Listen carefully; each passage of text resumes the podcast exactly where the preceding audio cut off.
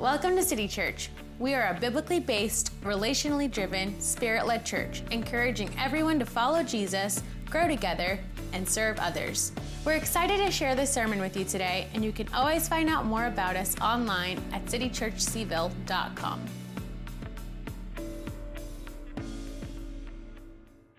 My name is Erin Herman. I've been coming to City Church for about 10 years now, and it's my pleasure to serve on the teaching team here at City Church. I hail from the wild world of Northern Virginia. I grew up driving on 66, made it out of there, came to UVA, and I've been here ever since. And my husband and I were just talking about, you know, we really consider it a privilege of our lives to be here at City Church and to learn more about God and to explore together what it means to live under His care and His provision. So I'm thrilled to be with you here this morning as we talk about the kingdom. Last year, we walked through the biblical theme of the kingdom of God. What is it? And this year, we'll be talking about the kingdom of God. How do you live in it? The kingdom of God is so central to Jesus' teaching that scholars and commentators say that if you miss the kingdom of God, you're really missing what Jesus is talking about altogether. And so, as we explore this foundation of Jesus' teaching, we'll walk through a passage all through 2023 called the Sermon on the Mount. Well, a few weeks ago, Peter Hartwig challenged us that if we know other ideologies more than we know the Sermon on the Mount, um, then we should really reconsider that. And so, I'm proud to tell you this morning that I know less about the Super Bowl than I know about the Sermon on the Mount. Although I do know we're I've got it. Chiefs, Eagles, Arizona, Rihanna. So I'm ready to go. I'll be celebrating with my life group tonight.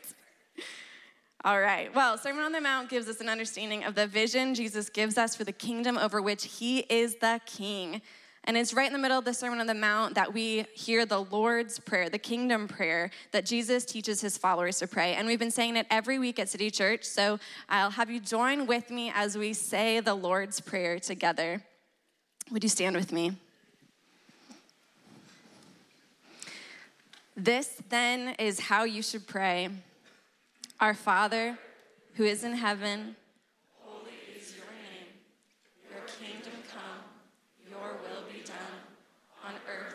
Charlottesville as it is in heaven.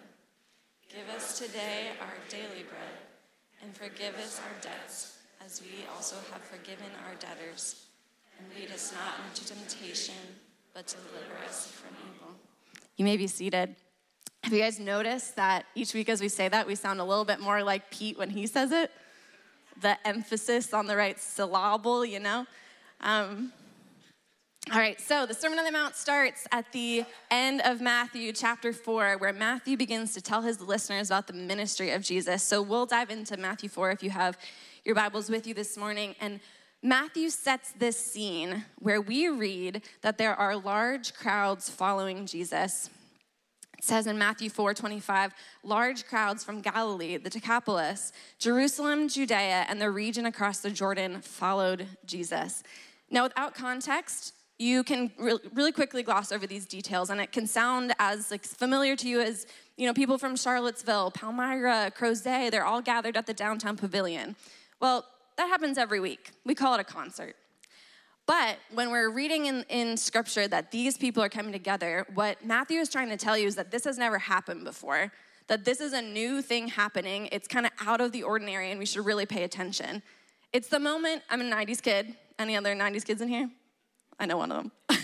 um, as a 90s kid, you'll have to bear with me, but it's the moment in the story where we learn that Matilda can, you know, move things with her mind. It's the opening scene in Harry Potter where we learn that the cat has human characteristics and we later find out that she's Professor McGonagall. It's those moments in the story that have us kind of like listen in a little bit more what's going on here because this is new and it's strange. So, this context is what sets the scene. And the disciples are there with Jesus thinking the same thing. Why are people from the Decapolis hanging out with people from Jerusalem? What's so compelling about Jesus that is bringing these people together?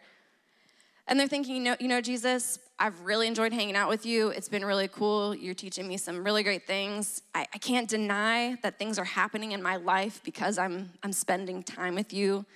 I'm learning things that are new here, but how am I supposed to go back to my family and tell them who I've been hanging out with today? What am I supposed to say to people? Do you know what people are gonna think about us when they hear what we've been up to? Is this gonna continue to happen if I'm spending more time with you? Is this what my life is gonna look like? I, I can't imagine that this is gonna end well. What is the deal with these crowds of, of pagans?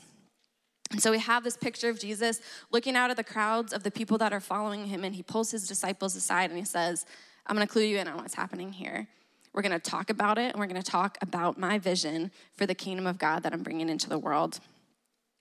And so, as Jesus lays this out for them, he starts with a list of blesseds, a part of his teaching you may know now as the Beatitudes. And we've been walking through them each week in this series, starting in Matthew 5, verse 3. Blessed are the poor in spirit, for theirs is the kingdom of heaven. Blessed are those who mourn, for they will be comforted. Blessed are the meek, for they will inherit the earth.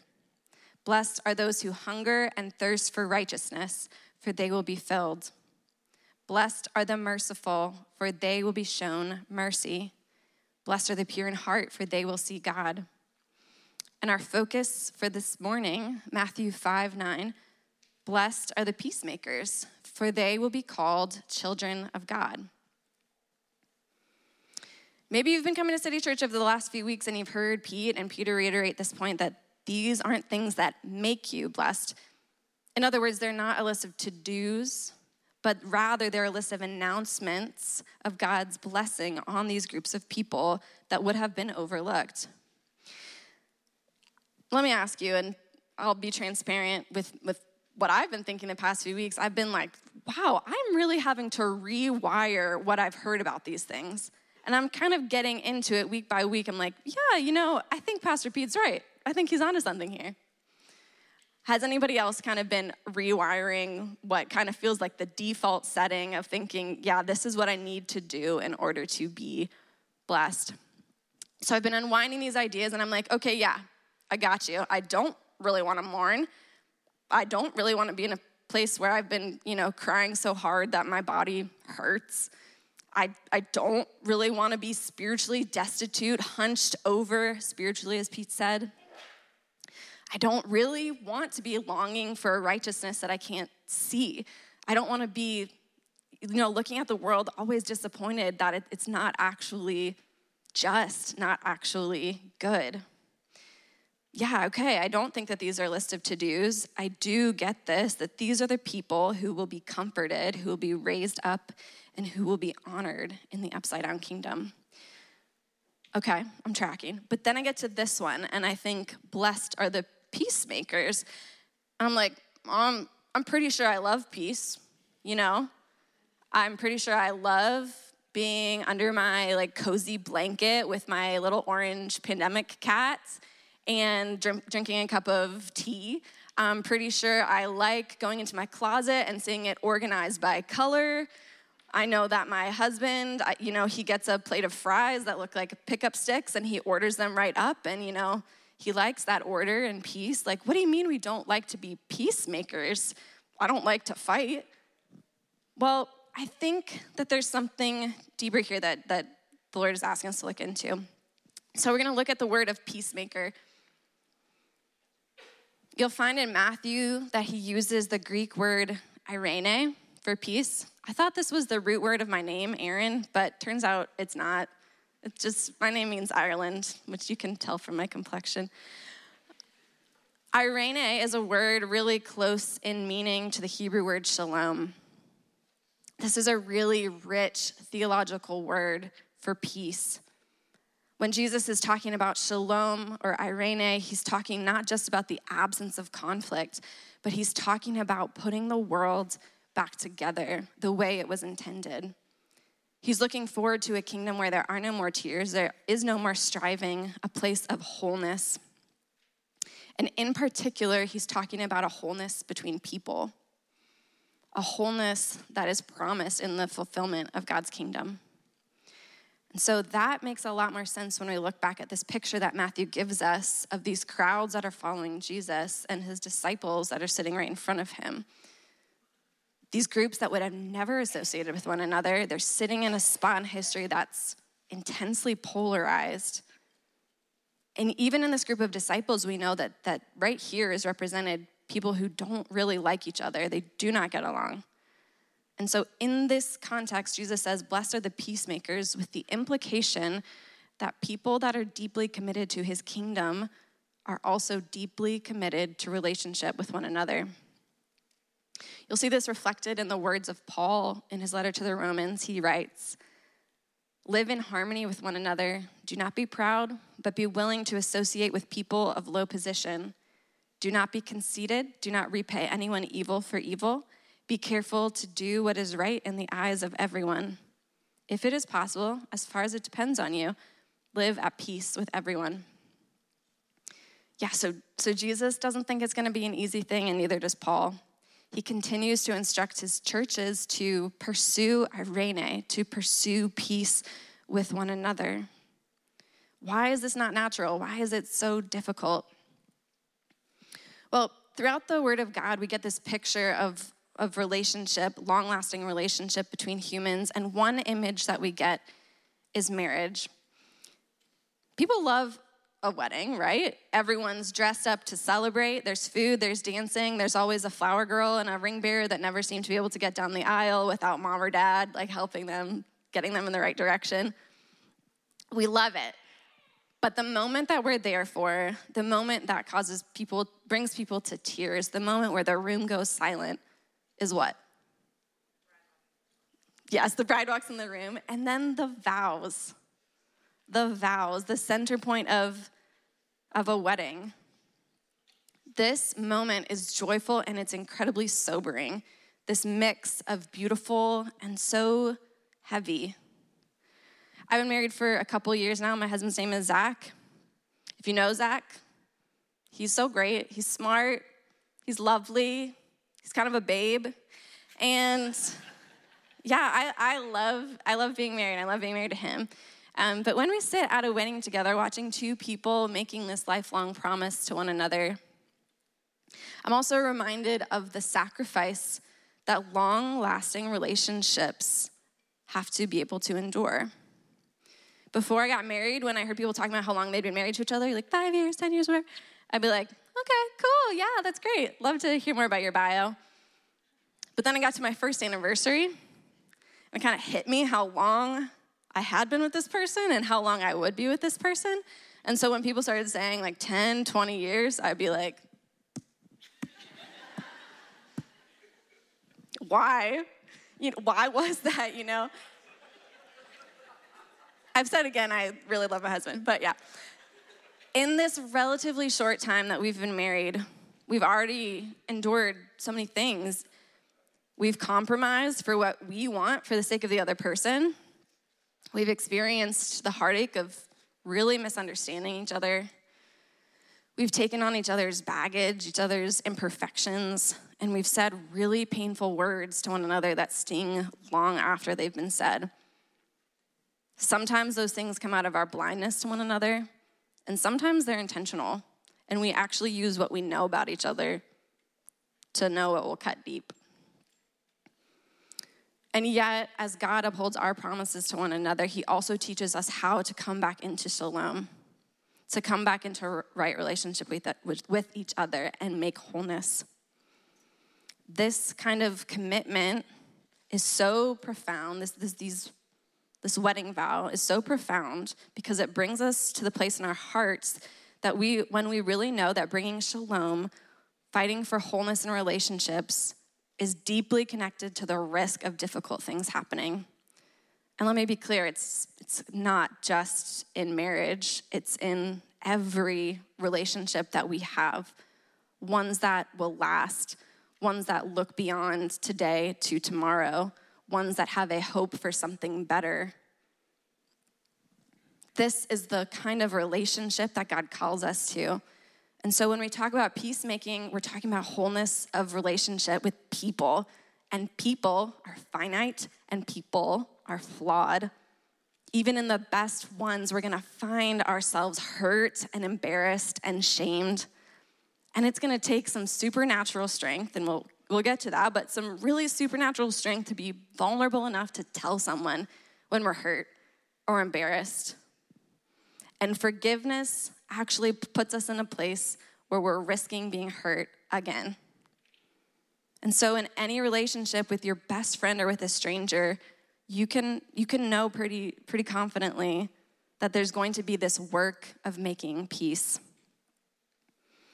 I've really come to think that the only way we can ever say, I forgive you and mean it, is because we're not just trusting the person that sits in front of us, we're trusting that God will be our strength no matter what happens. If we're disappointed or we're hurt again, we can trust on Him to stand in that gap for us, to be our provider and our protector. And from that place, we actually have this spirit filled ability to push back against the darkness, to push back against the hurt, and actually make more of it, make more peace. Have you ever heard the phrase hurt people hurt people? It's true, it's, it's a nice little pithy phrase, but we actually get to turn that around. We actually get to give back more than we got. We actually get to take on things and return peace. We get to be peacemakers.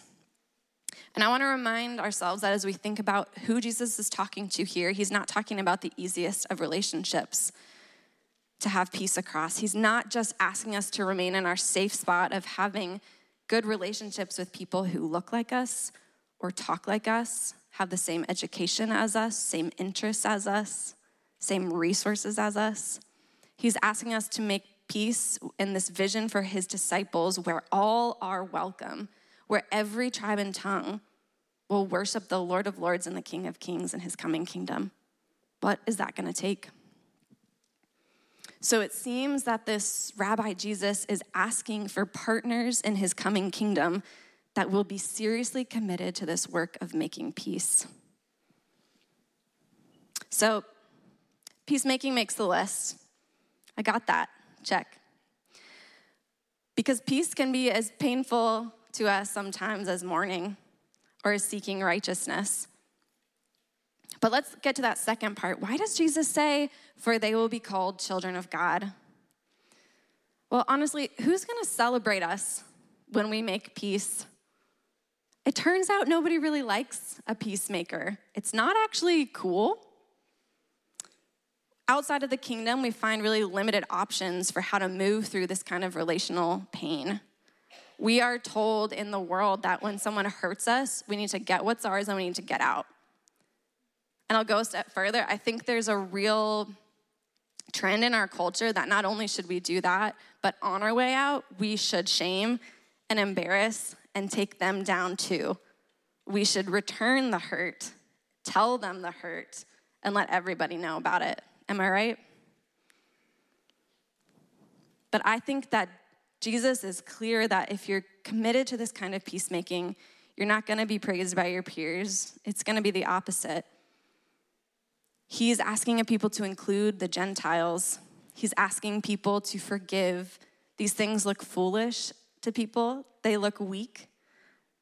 And so God is actually saying, You're doing this for an audience of one. You'll be called a child of God. And who's calling you that? Your Heavenly Father.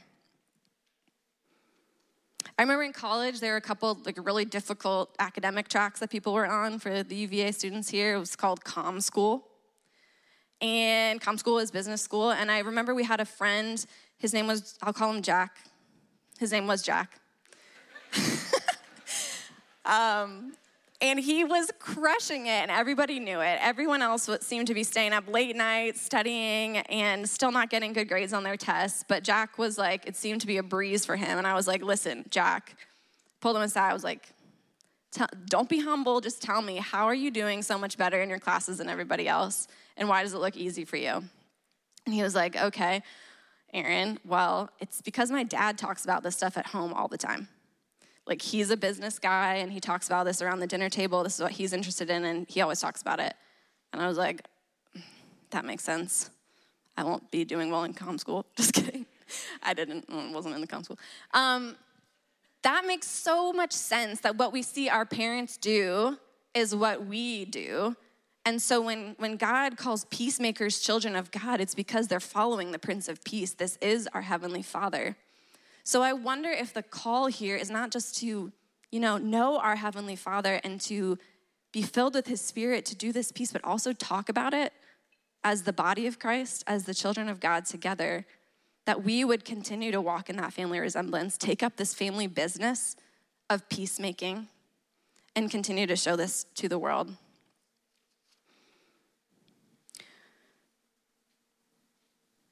What does this mean for you?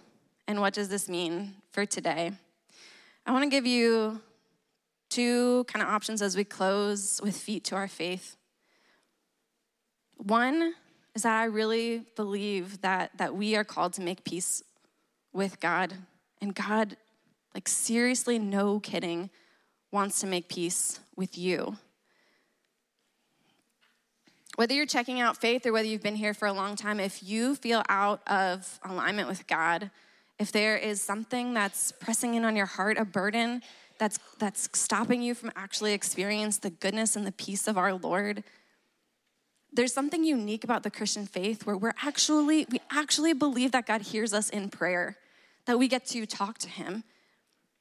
And not only do we get to talk with Him, but we actually get to talk honestly with Him. So, just a reminder today that He's not really afraid of your anger or your disappointment. He actually wants to hear from you about that. If there's something that's holding you back from trusting in Him or believing in Him, maybe it's time to open up a conversation. When you look at this scene, Jesus is talking to a hodgepodge group of guys standing in front of a random group of people groups. They're not random, but it's definitely a hodgepodge. And it's so clear that he's making the point here that the kingdom of God is available to all people. So do not count yourself out today, that God would want to make peace with you. And then, second and lastly, is making peace with others. Who comes to mind this morning? As I was studying this passage, I was thinking, you know, peacemakers. Jesus turns things upside down. Jesus takes on the Roman Empire like Jesus like does this whole thing. Let's talk about it. And it's so true. The kingdom of God is here and now and it is changing everything.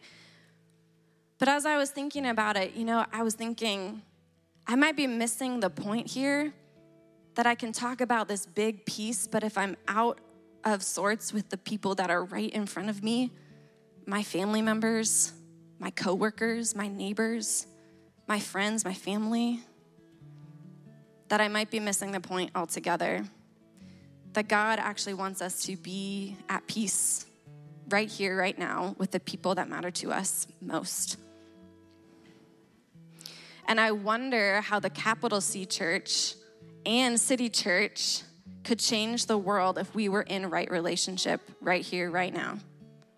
That we could actually push back against the chaos starting right here with peace with God, peace with ourselves, and peace with others.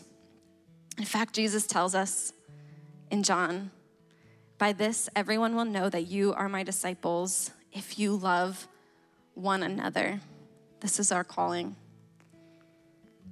So, as I pray to close, I'm going to pray for God's peace here. And if you have a need this morning, I want to ask you to either put your hands in front of you or put your hand over your heart if you feel comfortable if you have a need for this kind of peace, this kind of shalom that restores and reconciles and redeems, I want to pray for you this morning. So, would you pray with me?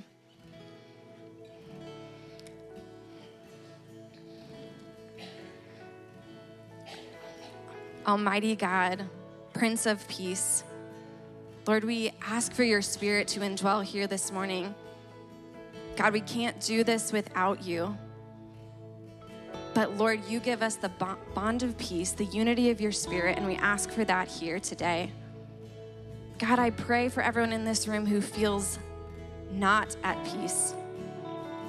Lord, that you would give us your peace, that you would give us your strength, that you would fill us afresh with a hope for something beyond what we see today.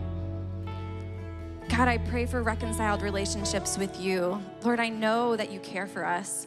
Your scripture says it from the first page to the last that you love us and you want us to be in your family, to be in your kingdom. So I ask for those that do not know you this morning or feel out of sorts with you, that they would experience you fresh this morning, and that they would know your peace and your grace, your kindness and your love. In Jesus' name. God, I pray for everyone in this room who's experiencing a relational distress with a family member, a friend, a coworker, a neighbor. God, would you move in right there? Would you meet them where they are? Would they experience your goodness and your grace, Lord? Would you touch them now, Jesus, with the power of your Spirit to be a peacemaker? Not relying on themselves, but relying on you, God, the God of all comfort, the God of mercy and kindness, to make a way where there is not right now a way. Lord, we love you and we trust you for that in Jesus' name. So thank you, Lord, for this morning. Thank you for this reminder that blessed are the peacemakers, for they will be called children of God. We thank you, God, that we get to take on your resemblance, to know our Prince of Peace. In Jesus' name we pray. Amen.